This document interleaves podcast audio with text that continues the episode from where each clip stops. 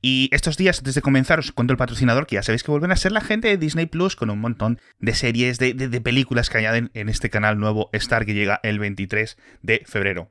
Y estos días os contaba que si las pelis, que no sé qué, pero las series, por ejemplo, Buffy, que por cierto está la peli de Buffy y la serie de Buffy. esto es increíble. Todas las temporadas, de 24, todas las temporadas, de Expediente X, X-Files, todas las temporadas, Perdidos, todas las temporadas, Family Guy, todo, Bob's Burgers, Modern Family, The Walking Dead, Anatomía de Grey, Light to Me, increíble Light to Me. Dentro de estas de investigación policiales, Light to Me, increíble. ¿Cómo conocí a vuestra madre? Buah, de verdad, eh, van a meter un montón de series originales, van a meter un montón de pelis, de todo, pero ya simplemente con este catálogo de series, que es una pequeña parte de lo que os he contado, de todo lo que va a venir en Star, es que se, se, como que se duplica o se triplica o se cuatriplica el catálogo que tienen. No sé cuántas cosas añaden, pero ahora esto es una locura a partir del 23 de febrero.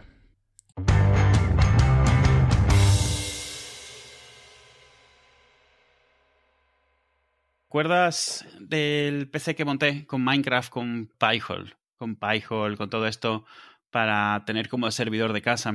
Bueno, algo. Eh, los niños, no sé si alguna vez lo comenté, los dos niños tenían una Surface cada uno eh, Surface viejas, no nuevas, que estaban como reacondicionadas, digamos, rescatadas. Y les iban bastante bien, al final ellos las quieren para jugar. O sea, estamos en la época dorada de los juegos en las cuales los dos juegos más populares son una mierda en cuanto a gráficos, entonces cualquier PC te vale bien. Roblox y Minecraft van bien en lo que sea, o cuál es este de la Mangos. Pero el problema es que el, niño ha estado metiéndose en canales de YouTube y el otro me dice, quiero una gaming PC. Y digo, ¿cómo?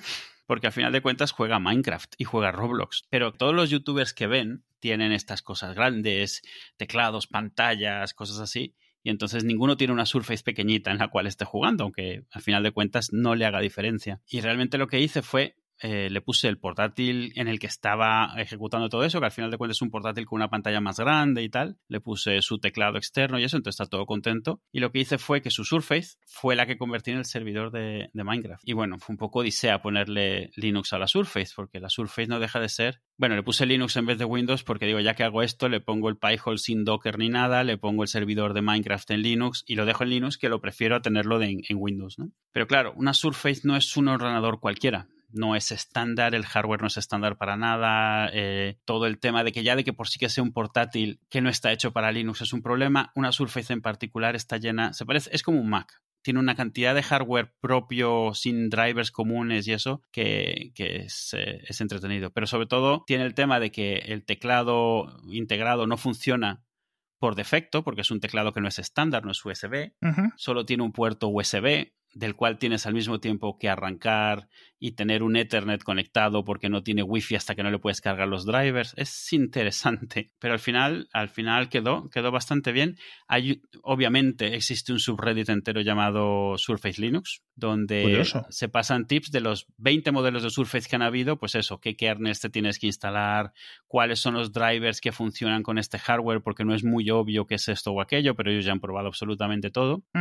Y va bastante bien. Reconoce el teclado externo, pero lo tengo sin él, porque al final de cuentas está apagado, está headless. Claro. Y va bastante bien. Y ahí, de ahí está ahora ejecutando el Minecraft, está ejecutando el Pi-hole en Linux. Y bueno, no sé, me pareció gracioso. En, mientras lo estaba haciendo, el, el Surface se cayó al suelo y la pantalla está completamente destrozada. O sea, se enciende, pero más o menos pues, puedes ver. Pero es prácticamente el, el, CPU. O sea, necesitas conectar a la tele para utilizarlo. Pero bueno, lleva ya una semana o dos semanas ahí metido en el mueble de la tele. Obviamente no hace ruido porque no tiene ni ventilador ni tiene nada. Claro. Y ya estaba funcionando bastante bien. ¿Qué modelo específico de...? Es un, una Surface Pro 3. ¿Cuál? Surface Pro 3. Estas que son tablet con teclado despegable, no, no la Surface Laptop. Sí, sí, sí. Y, bastante bien. Obviamente Intel no es eh, el, eh, el, ARM. el, de ARM, el de ARM, yo lo siento mucho, pero no vale ni para cagar. No, no, ese no. Es, es bonito, es minúsculo. Tengo uno, de hecho, que no lo usamos jamás. Porque no va nada en él. O sea, no puedes, no puedes trabajar en él, es imposible. Una pena. Pero te jode porque realmente es bonito, es pequeño, no pesa nada, la pantalla se ve muy bien, excepto que lo puedes arrancar y poco más. Cualquier cosa que intentes hacer con él es, bueno, me voy a tomar un café en lo que abre el, navegador. Mm, ponerte YouTube, bueno, ya puedes ir con calma. Claro, qué locura, tío. Yo, llevo como tres meses para instalar Windows en, los Mac, que llevo diciendo que lo voy a hacer. Ah, pero no, no, tres meses intentando, sino tres meses haciéndote el longi. No es haciéndome el longi, es que es... Eh, mira, te voy a explicar un poco el, la picota en la que estoy, ¿vale? Es muy complicado. Eh, para poner Windows 10 en un Mac viejo, tengo aquí 1, 2, 3 Mac, que es lo que comenté en el podcast, os refresco un poco la memoria. Básicamente, eh, y quiero ponerles Windows 10, porque juegos, ¿vale? Y ya Porque Minecraft.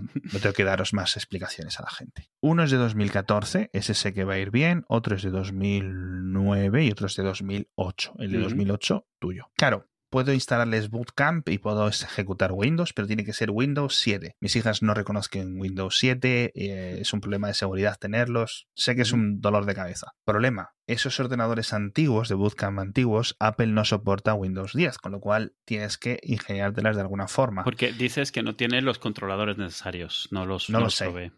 No, no, o sea, tú no puedes instalar Windows 10 en Bootcamp. Ah, ok. ¿Vale? En, en, en, esos ordenadores. Creo que es por un tema de, de, de, que Apple no lo añadió a la lista, o un Plist, o Intel y los procesadores, o yo qué sé. Sí, sí, sí, o el Wi-Fi o lo que sea, claro. Yo qué sé, algo, no recuerdo ahora mismo. Entonces, ¿qué es lo que tuve que hacer? Claro, uno no tiene lector, el otro no le funciona, el otro no sé cuánto. Compro un eh, lector de pero no aceptan que les ponga el sistema operativo a través del el pincho USB, con lo cual ya tiene que estar en un DVD, con lo cual, claro, o sea, es que no veo un DVD hace años. Claro, que me tengo que comprar DVDs vírgenes. ¿Hace cuánto vosotros que no comprabas DVDs vírgenes?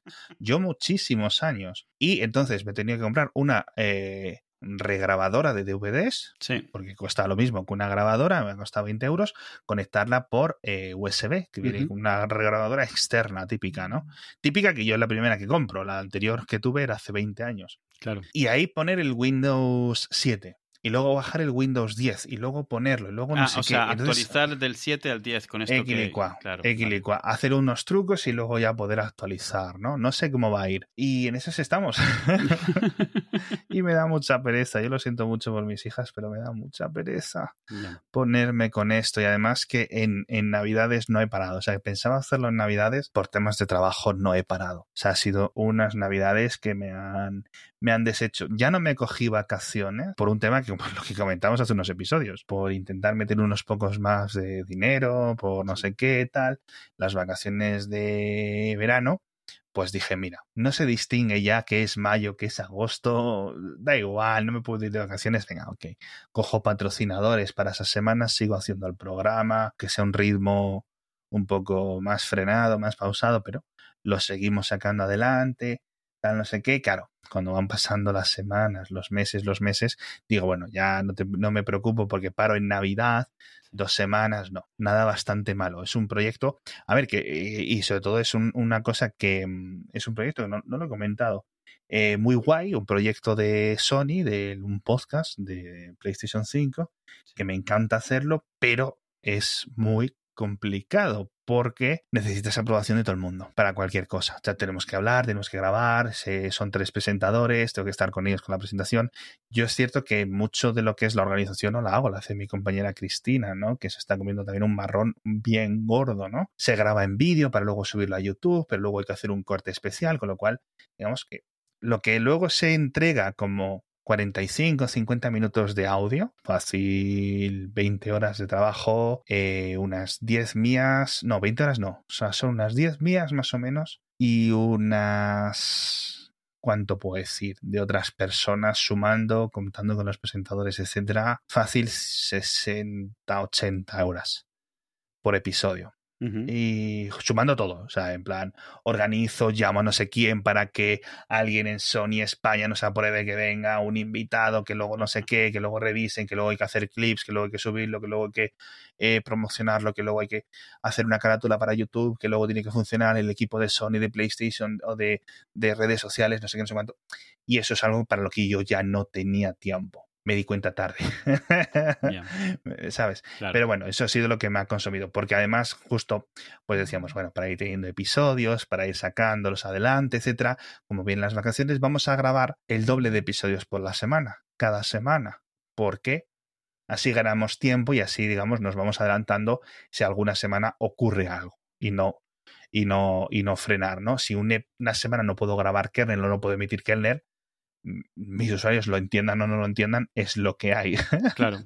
si esto pasa, pues. Y, y, en eso estoy. Entonces, eso sí que me ha comido bastante tiempo me ha comido bastante tiempo. Lo bueno es que es un buen producto. Yo cuando lo escucho, etcétera, eh, me parece un buen producto. La gente, yo creo que le gusta a los oyentes, te está triunfando bastante en descargas y bastante bien. Y los presentadores son graciosísimos, buenísimos en un montón de videojuegos.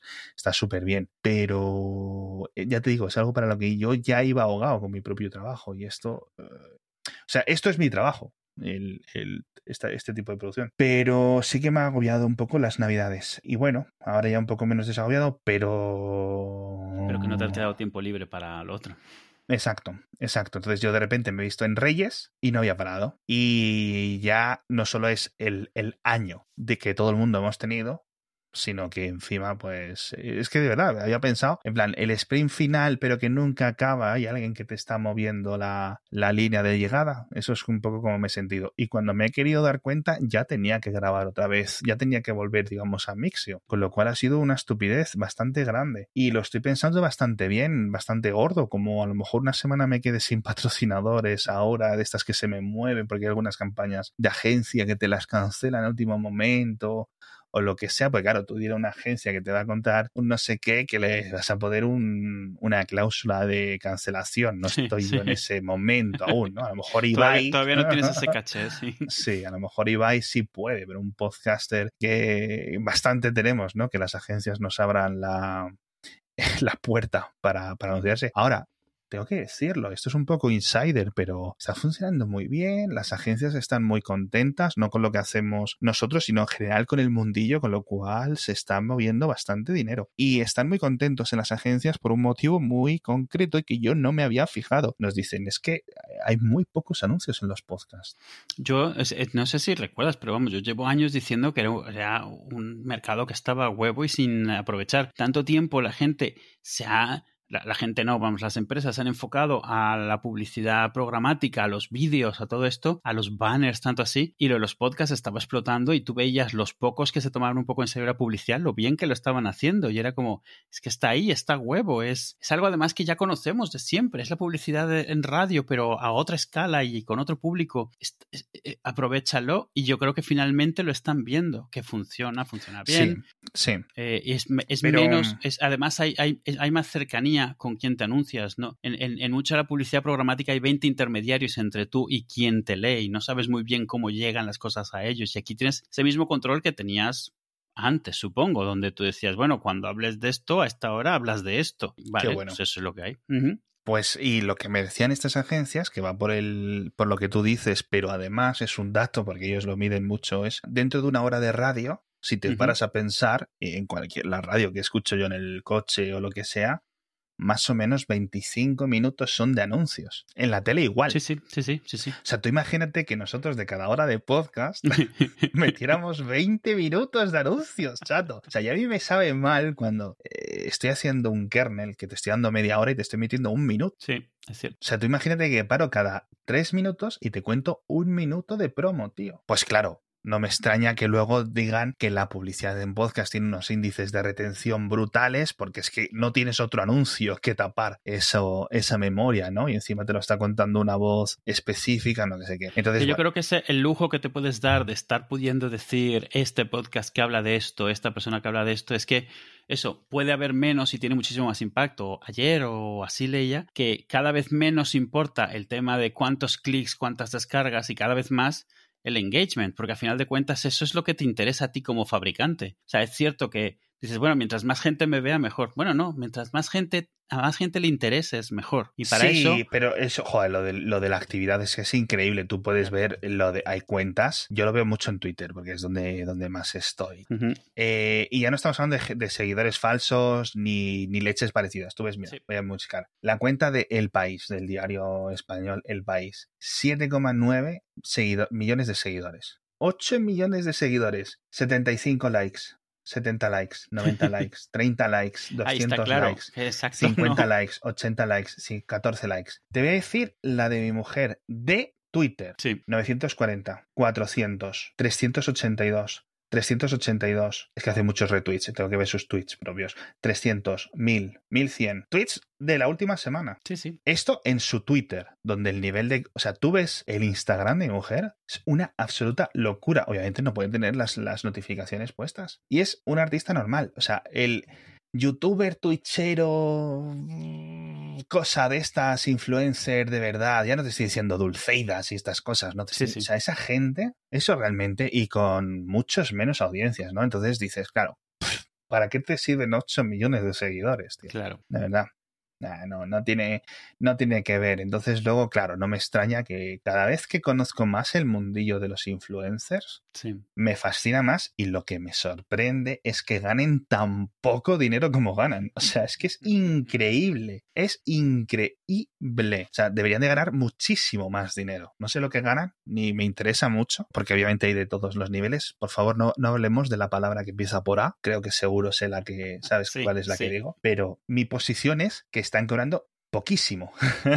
sí, Sí, sin entrar con qué hacen con ese dinero y con eso, que esa es la polémica última y ahí no hay que entrar. La, la, diferencia de eso es la tontería está del engagement, la gente que les sigue, la gente que activamente les sigue, que eso es lo importante. No es que les sigue, porque hemos, eh, eh, lo de sigue cada vez significa menos. Sigue. Sí, exacto que activamente te sigue, que te lee lo que pones, que lo lee realmente y que además decide compartirlo porque le mola. Eso es, o sea, eso es lo jugoso que eso es para una marca. O sea, lo que vale eso para una marca. sí, sí, es, pero en general, pero y aún así hay personas y personas, hay tipos de seguidores y tipos de seguidores. Yo tengo en Twitter mil y pico seguidores menos que mi mujer, ¿vale? Yo llevo muchísimo tiempo en Twitter, mi mujer pues antes no, no lo usaba tanto, etcétera. A mí me cuesta conseguir que un tweet tenga 5 likes.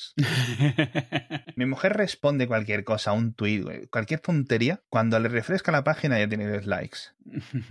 y esto lo veo yo todos los días, que decir, no es una cosa que me estoy inventando, es una locura, es diferente tipo de, de, encaje, de funcionamiento, mi audiencia es reacia, darle al botón, no sé, o las cosas, o lo, lo más posible, lo más probable es que las cosas que diga yo no tengan ni un punto, punto ni de interés, ni de gracia. No, pero también hay una cosa que es, eh, eh, hay una cosa que es el, hiperfoco. O sea, tú, mientras más generalista sea cualquier tipo de cuenta, más diluido está. Si tú te, o sea, yo qué sé, es como el otro día que hablamos del Kickstarter de los dados de juegos de rol, que llegó a 3 millones de dólares. O sea, tú, si eres algo muy específico con un público que está hambriento por contenido, o sea, como pasa con los seguidores de muchos artistas, especialmente artistas que se especializan en temas particulares, en personajes particulares, es gente súper activa, porque le estás dando exactamente, pero, o sea, eh, eh, en la diana de lo que están pidiéndote. Pasa también salvando las distancias con la gente con fetiches, o sea, porno o fetiches sexuales. Mientras más específico sea, más engagement, más activos y más pagan por ello, porque es algo que sienten que, se lo están dando directamente a ellos. Una cuenta como la tuya, que al final hablas de todo tipo de tecnología, significa de que de 10 temas que hablas, pues a lo mejor eso, eh, el 10% de los que te siguen está interesado en cada uno de ellos. Tienes razón. Tienes razón, Eduardo. Tengo que centrarme en, en, una tecnología. Me voy a centrar no sé, me hace mucha gracia porque, perdón, me hace mucha gracia. Estoy pensando ahora a la gente que escribe y vive y habla, hace podcast y hace vídeos de youtubers de Microsoft, etcétera, que todos tienen como 500 años. los fans de Apple son de todas las edades, ¿no? Incluso los fans de Linux, ¿no? Y los de Microsoft es en plan siempre gente de 55, son 60 años. Es muy gracioso, tío. sé por qué. Me fijé hace unos años y dije, hostia, es verdad. la única gente que se dedica a producir cosas. Porque creo que al final el podcast de eh, hablar de Apple, por ejemplo, hablar de Android incluso, ¿no? Que yo creo que es, eh, quizás el mayor ejemplo. Tienes gente de 45 años, de 15 años, todo el mundo está interesado. Hablar de videojuegos, obviamente. Hablar de Microsoft es hablarle al mundo corporativo, a estos middle managers, no sé qué, y cosas así. Y claro, es, el demográfico se tiene que parecer en cierto sentido, en parte, al, al que se lo hace beber, ¿no? Y, y, y es, es, graciosísimo, tío, ese tema. No sé, me centraré en algo, quizás me centraré en hablar de, de qué puede ser. No sé. Es que no quiero convertirme en una cuenta. No, no, y yo no digo que lo hagas, pero sí que estoy seguro que es de lo que es, algo que tiene mucha influencia en el final. O sea, cuánta de tu gente, digamos, eh, se interesa por cosas específicas, pues mientras más amplio el abanico, menos segmento de cada de, la gente que te sigue se interesa en cada una de esas cosas. mi gente. Mi gente. No. sí es cierto, sí es cierto que eh, yo en Twitter estoy por leer.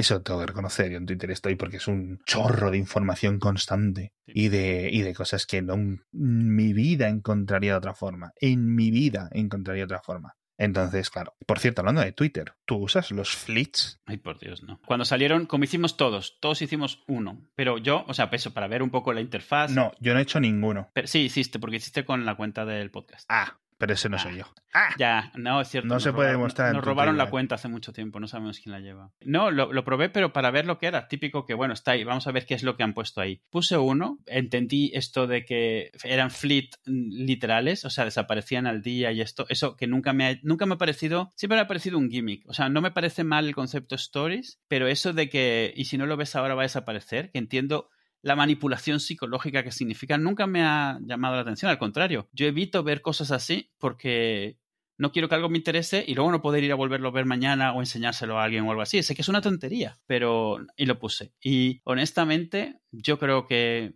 Fleet he visto pasar, no he abierto ninguno, pero he visto pasar 20 en total desde que lo estrenaron. Hay gente que realmente está utilizándolos activamente en algún tipo de capacidad importante o solo para cosas graciosas, puntuales o simplemente para recordar que siguen existiendo pero que no los utiliza nadie. No lo sé, yo es que no, no los, no los pincho, pero fíjate una cosa, sigo casi a mil personas, 900 y pico. Normalmente, y me fijo porque estoy pensando esto, esto no, esto no creo que dure, porque obviamente pienso que no, no va a durar, ¿no? Le han dado una de las mayores portadas que hay en Internet, que es estar en la parte de arriba de Twitter, de la aplicación de Twitter. No es como darle la, la, zona de Facebook, que en Facebook las historias también tardaron en despegar. Si, te, si lo recuerdas, tuvieron que hacer lo que se vieran las de Instagram o cosas así, tuvieron que, digamos, un poco engañar a los usuarios, pero al final al final conectaron, ¿no? Aquí yo creo que no. Aquí yo creo que no. Y fíjate, desde lo que te decía de unas mil y pico personas, normalmente me salen las caras de cuatro o de diez personas. Sobre que todo... han puesto algo en las últimas 24 horas. Claro. Y suelen claro. ser las mismas, ¿eh? No sí. te pienses que varía mucho. Y, y, y yo, yo, no sé si es que son las mismas haciendo varias cosas o es que no tengo más, pero sobre todo lo que yo me doy cuenta es que al final no lo puedes evitar ver porque está ahí arriba. No hay nada que a mí me diga hay algo nuevo. Sea, excepto ver avatares, ves los avatares, los circulitos de avatar, pero no hay nada que me salte. Quiero decir, no digo que lo hagan, no, no me gustaría que me, que me distrajesen, pero es que lo ves y ni siquiera sabes, en plan, cinco desde la última vez que entraste, acaba de entrar uno. No, no, no lo ves. Está como ahí por si te interesa. Es como si le hubieran dedicado todo el esfuerzo a crearlos, pero no a venderlos. No lo sé, porque fíjate que ha hecho Twitter un montón de cosas guays. Sí. O sea, últimamente la verdad es que están haciendo cosas interesantes. Esto del Birdwatch, no sé cómo va a acabar moviéndose, pero me parece un movimiento interesante.